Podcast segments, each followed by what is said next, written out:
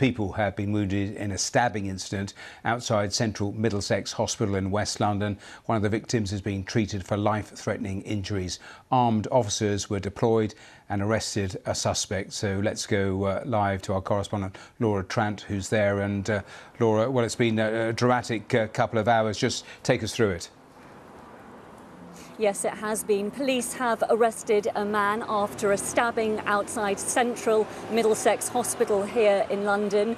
Two people were attacked. One of the victims is said to be receiving uh, life-threatening treat. Uh, it has injuries and is being treated for those. The other is said to be in a less critical condition. The man who was arrested also has life-threatening injuries. He's being treated in hospital as well for injuries that are thought to be self-inflicted. Police say they're not looking for anybody else in relation to what took place this afternoon, and the incident isn't thought to be terror-related.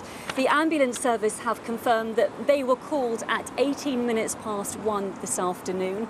The ambulance crews and paramedics were in attendance along with the air ambulance. Now you might be wondering why was an ambulance called to a London hospital? Well that's because it's not a major trauma unit. It doesn't have an A&E. The, the accident and emergency was closed down in 2014. Now there's a minor injuries unit but because of the severity of what took place the police and the ambulance were called. The Hospital Trust, that's the London Northwest University Healthcare NHS Trust, said that they were closed down temporarily today. They shut down for a small period of time as a precautionary measure to maintain everyone's safety, but they are now open and services have gone back to normal.